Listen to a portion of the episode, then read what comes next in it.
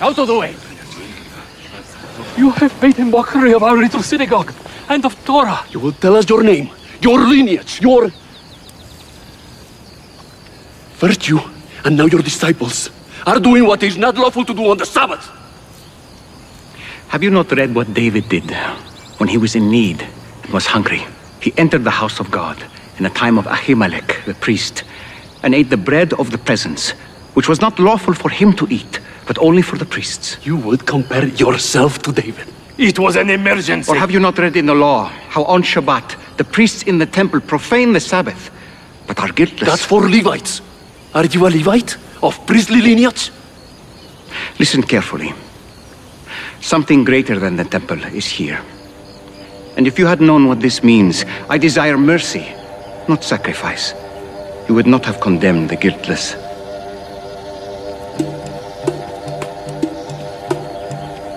Sabbath was made for man, not man for the Sabbath. So, the Son of Man is Lord even of the Sabbath. The son of man. Let's go.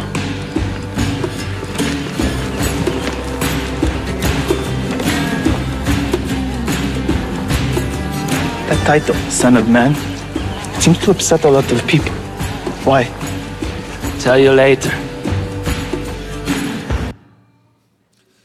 I'll tell you later. I can imagine Jesus saying, I'll tell you later. Um, the Chosen is actually a great depiction of the life and ministry of Jesus, and that moment we captured is going to be the theme for our next few weeks. But a little bit of an aside did you know, fun fact, today it's my fifth anniversary of preaching here at Shepherd of the Valley. I know, that's kind of fun. Yeah. So that's really exciting uh, for me. Um, hopefully, it's exciting for you. It's exciting for me.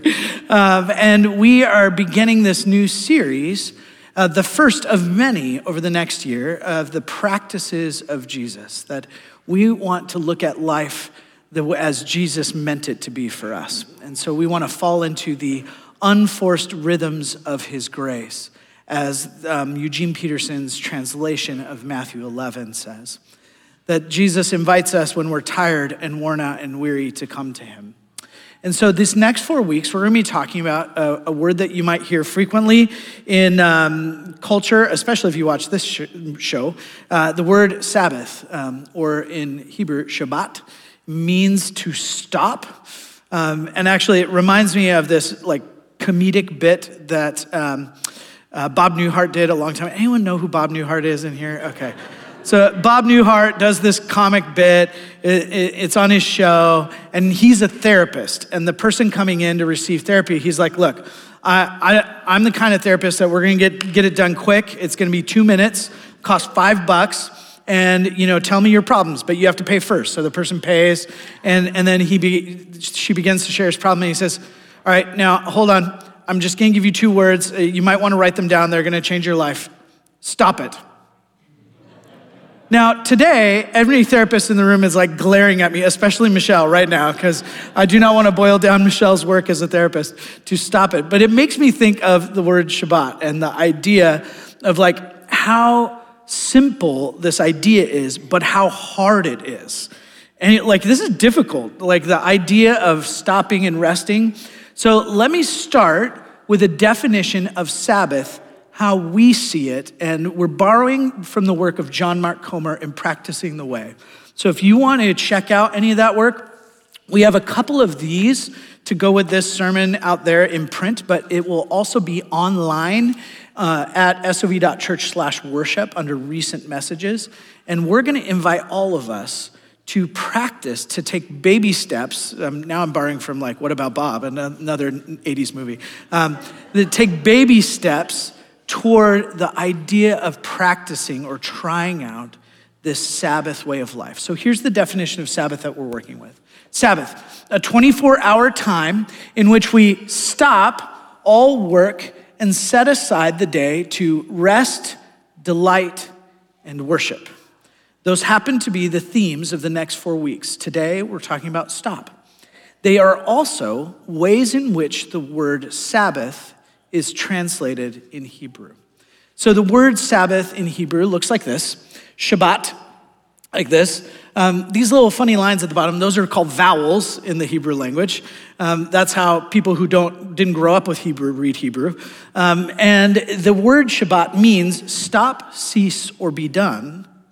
It also is translated several times in the Bible as to delight or worship. It is a robust word, and it is how we actually get our seven day work week. Did you know that? that uh, we get our seven day week from the scriptures.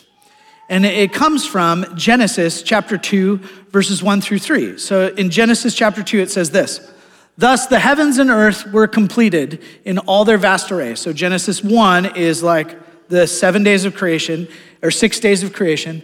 And it says, By the seventh day, God had finished the work that he had been doing. So on the seventh day, he rested from all his work. There, there's the word, Shabbat. He stopped. He stopped. Then God blessed the seventh day and made it holy because on it he rested from all the work of creating that he had done. I love this phrase that God blessed the seventh day. We just spent a year talking about what God's blessing is in our life.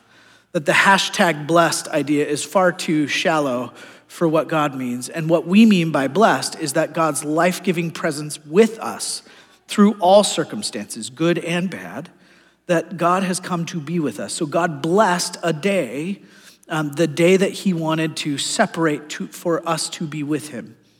Now, we'll get to some thoughts later about like kind of what that means, but Paul, in a much later when he's writing to the church, he said, Some people say it's this day of the week, other people bless this day. So it's not about what day, it's the idea that one of seven is a place where God wants to give us his life giving presence in a unique way. And then we call that Shabbat or Sabbath. Now, the text goes on, uh, it says, uh, he, because it, he rested from all the work that he had done. Now, anyone in this room, um, oh, in the last maybe like year, have you said, I just wish there were like eight days in a week? Anyone? Anyone in this room said maybe like, um, gosh, if there were only five more hours in the day, right? Uh, these are things that I find myself saying frequently. That actually, like, our culture is, is designed to push us at a different pace than what we see here in the scripture. That God actually stopped and rested. You did you notice that it, it wasn't like Adam and Eve like that, that stopped and rested first? It was God who stopped and rested.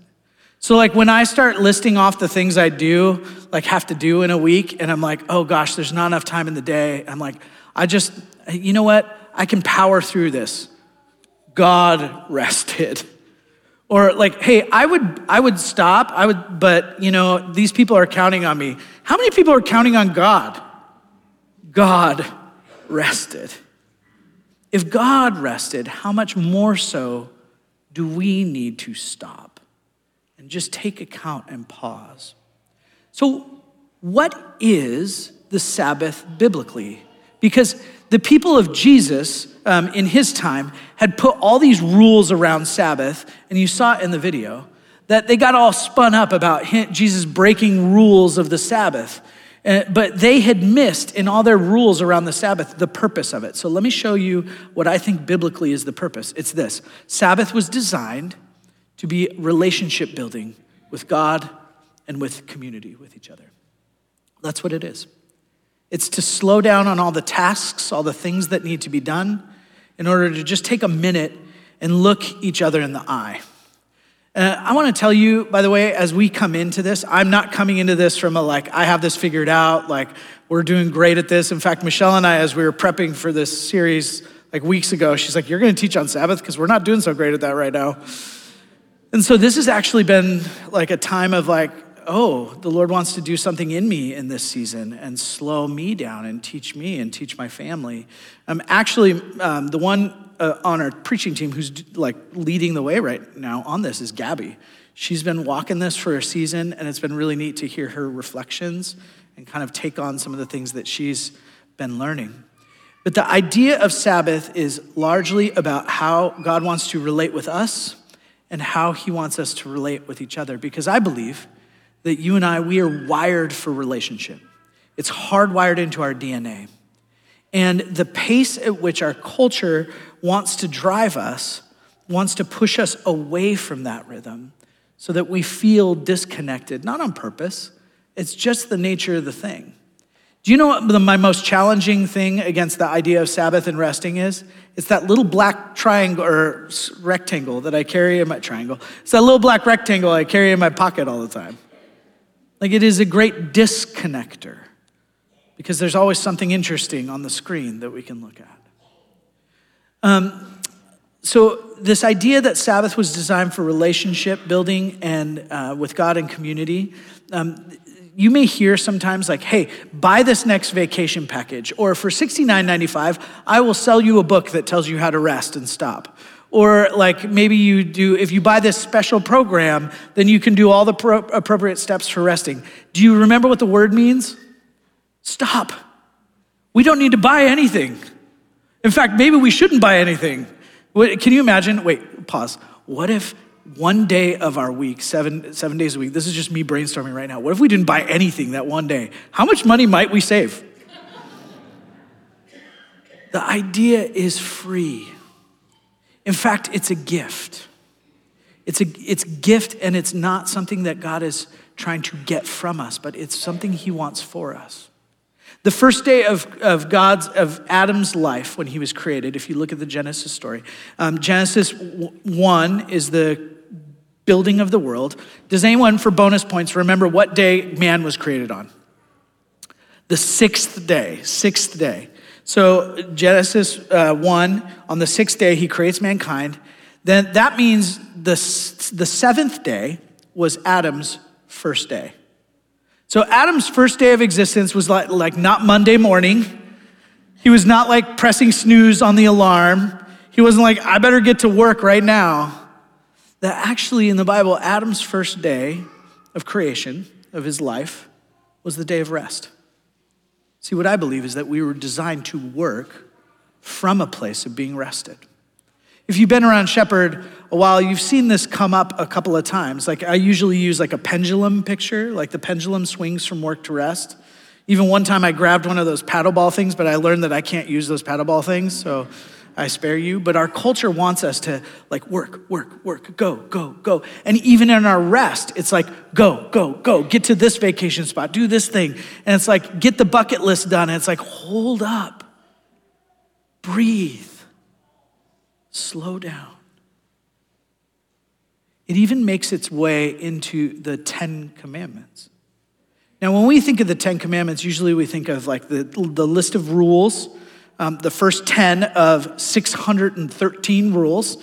Um, and that's the problem with the religious people of Jesus' day is that they viewed them as like, hey, these are the rules. You got to follow the rules. When you break one of the rules, God's mad at you and you're in trouble. But if you understand the literature of the Ten Commandments, it's actually more like, in our day, like wedding vows than like a list of specific rules. That it's, uh, it's the outlining a relationship between God and us. That God in the Ten Commandments is saying, as you follow this way of life, you put before the world a different picture of what a relationship with God could look like, a beautiful one. You see, they're actually gifts to us, each of the commands. And we're going to talk about, in our numbering system, the third commandment today. The third commandment is actually the longest one in the Ten Commandments. Of the text of the Ten Commandments, it takes up like 33% of 10, one of 10. It, there's a lot that God has to say about Sabbath. He says this when he gives the Ten Commandments He says, Remember the Sabbath day by keeping it holy. I love the command. The command is to remember. Why might the command be to remember instead of like do? Because we forget. Because we're not human beings, we're, we're, we're not human doings, we're human beings. Like this idea of like, hey, we do, do, do, there's lots of things to do, but the idea is to remember. Remember who God is and whose we are. Remember the Sabbath day by keeping it holy. Six days you will labor and do all your work, but the seventh day is a Sabbath to the Lord your God. I love this phrase, a Sabbath to the Lord.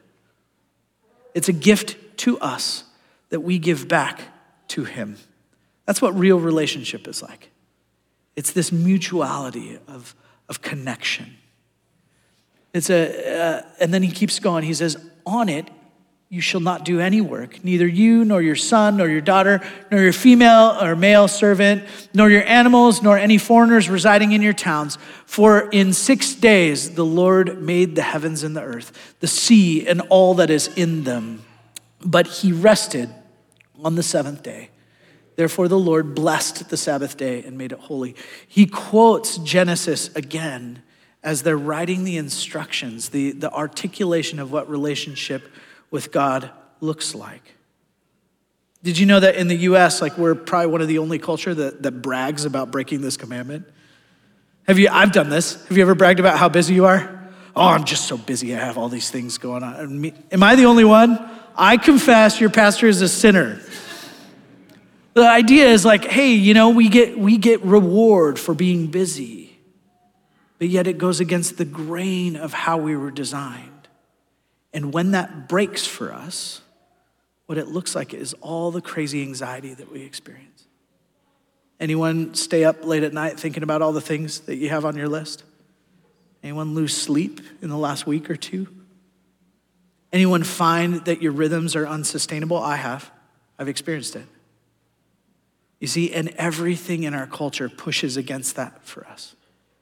I love what John Mark Comer says. He says that um, in, in American culture, the Western culture, a low level exhaustion has become the new norm. I see a lot of you nodding. But here's the problem. See, much uh, later in the text, when, when um, they give the Hebrew prayer, the Shema, it says, uh, Hear, O Israel, the Lord your God is one. You shall love the Lord your God with all your heart, with all your soul, with all your strength. And then later, Jesus quotes that as the greatest command. Do you know what I've discovered? At least in my own life, it's hard to love others and God when we're exhausted. Amen? Anyone get hangry in the room? Like, I get hangry. Sometimes Michelle will be like on the phone with me. She'll be like, Have you eaten lunch today? I'm like, Oh, right. I'm kind of being a jerk right now. I think the same is true for how tired we get. And, and for this low level exhaustion that just runs through our culture. You see, we speed up, but it slows us down. It's, it's really counterintuitive. It, uh, but what I believe about this command is that we don't have to keep Sabbath, we get to because it's a gift. It's God's gift to us. Our seven day work week was designed off of this idea it's hardwired into our DNA. Did you know that they've tried at various times to change the work week? Like uh, the last time was uh, the French Revolution. They tried a 10 day work week. Think, do you know what happened? Napoleon happened. Great idea, right? That, that the mental health of a whole community plummeted, that we weren't designed to go that hard, that long to try to increase productivity. In fact, new studies are coming out that if you have a better pace of life, your productivity goes up, not down. If you work less, you actually achieve more sometimes. And I think it's because of how we're designed. We don't have to Sabbath, we get to. Like I said before, Paul, when he's teaching on this, he's teaching to people who are both Jews and Gentiles, like all cultures. And he said, look, some, some groups lift up one day as holy, the first day of the week. Other groups lift up a different day as holy. It doesn't matter which day, as long as we are lifting up a day as holy. That this rhythm of life, this invitation, the video clip that you saw of Jesus is challenging the religious elites on Sabbath was because they had surrounded it with so many rules that it had become just another weight on their shoulders. You know, we talked a couple weeks ago about the, the yoke of Jesus, that, that his way of life that he wants to put on us. But we have to shed the other yokes. Otherwise, trying to do this is just like, you want me to get my list done and take one day a week to stop? Uh, but that isn't the rhythm that Jesus is inviting us to. He's inviting us to let go of it all. And you know what? Balls might drop, right? But as God places on us his rhythm, he reminds us whose we are, and he reminds us of a different way. So Jesus says this when he challenges the religious people on this. He says, The Sabbath was made for man, not man for the Sabbath. So I don't want to get that backwards in our life. That as God has given us this opportunity to experience a day of relationship building with Him and with each other, that that is for our benefit, for our good, so that we can experience the real life that He gives us. Here's a chart of what the two ways of doing life might look like. This is from John Mark Comer's work. When we are living in restlessness, when we are kind of pounding it away, trying to get work, work, work, work, work, even in our vacation is work, work, work, work, work, we live in hurry. We experience burnout. We experience the world as noisy or chaotic, that we're grasping for something, that we experience high levels of anxiety and control. I mean, anyone with me on this? Uh, have we not lived out of this well for a while? We have. But what Jesus is inviting us to in his way, in his pattern, in his yoke, in the Sabbath, in practicing the Sabbath as gift, not order, is he wants to create margin for us, space, sustainable peace. That he wants quiet, clarity of thought and engagement. He wants us to live out of rhythms of gratitude, peace, and trust. This sustainable pace thing and when we don't run at a sustainable pace, like we can't experience all the other stuff that God's having for us because we're running on fumes all the time. In fact, as I go over this list, margin, like some of you might be like, what does margin even look like, Jeremy? I don't even know. Because that's how bad it is for us. But what I want to invite us to is to a, a baby step of practicing Sabbath. And so I wanted to start with a story of someone among us, someone who's part of our congregation, who's experienced both sides of this over the past couple years. And so I want to invite Sue up as she's going to share a little bit about her story. Can we welcome Sue?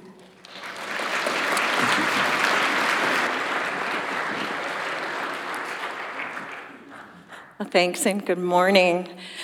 Um, I worked in ministry for about 12 years and in different capacities, um, partly as a regular volunteer in a leadership position, part time, and then full time for about five years.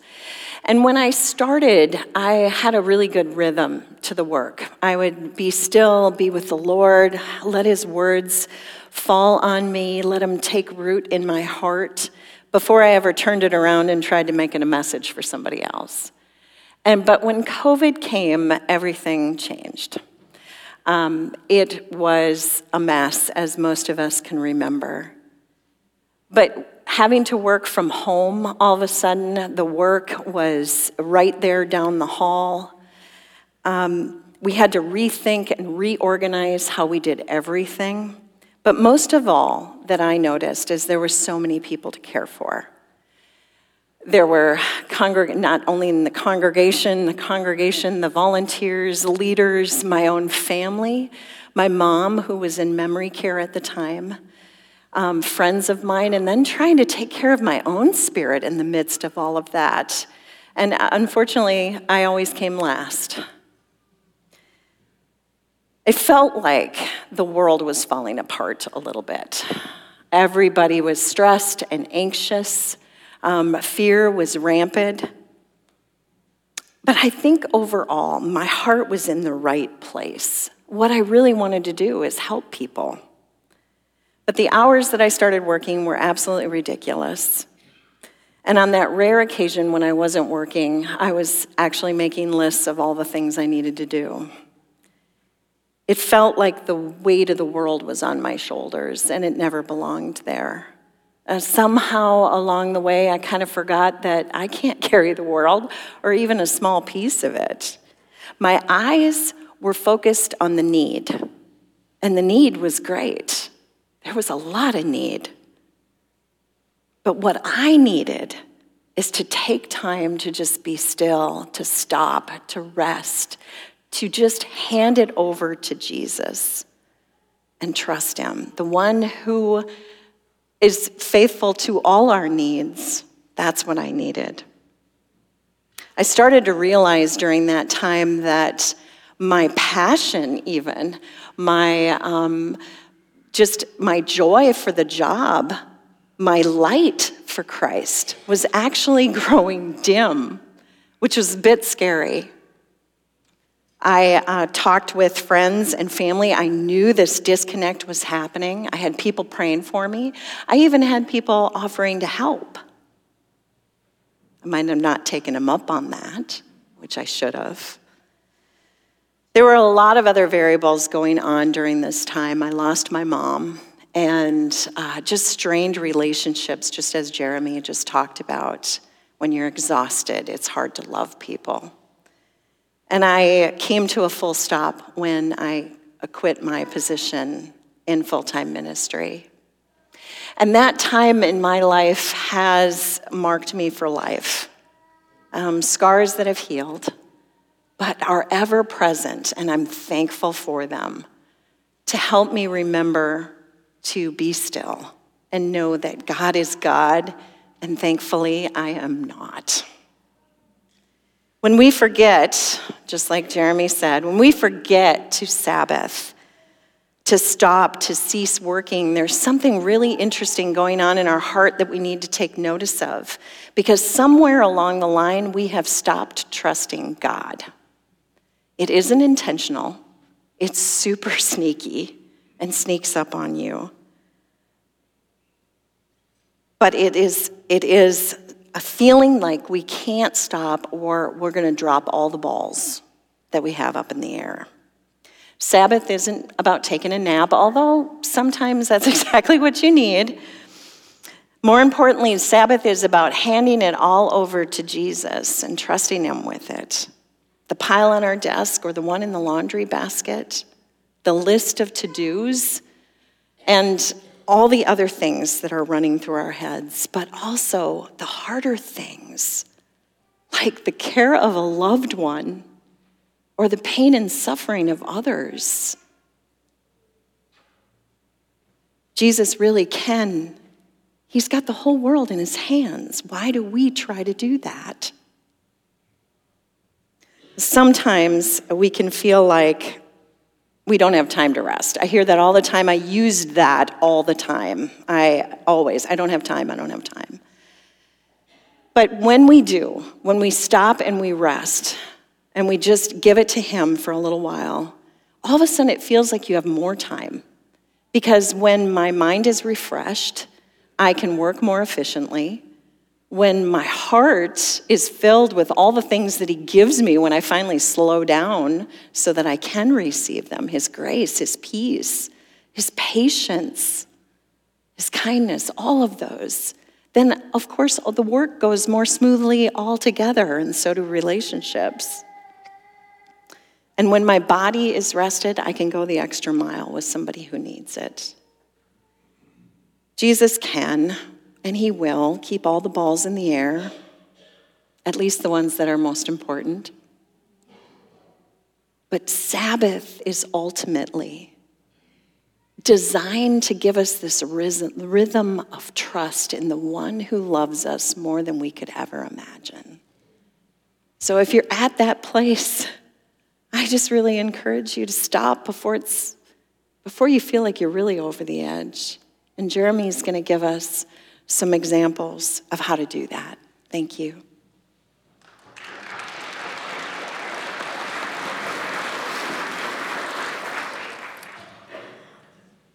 So, as we close, I want to give you just a couple practical steps. And like I said, we have resources on our website or a few in print um, as you go to the Connection Center. Three simple steps, baby steps to practicing Sabbath. One, Pick a time to Sabbath and give it a try. Um, just one day, and if you can't do a day right now, a section of a day. And pick it as a, a commitment for the next four weeks that you're gonna try this rhythm. Now, some people do a traditional Sabbath. Um, for Christians, that would be Sunday, right? The first day of the week, because that's the day Jesus rose on.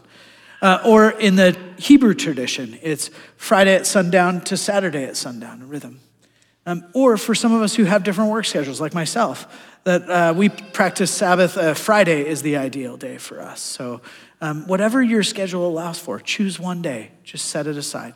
And then, part two of that is that pick a beginning and an end tradition. Now, this is new to me. This is something that I'm trying this round. Um, so, I use every day the Lectio 365 devotion. It's free online app. It's great.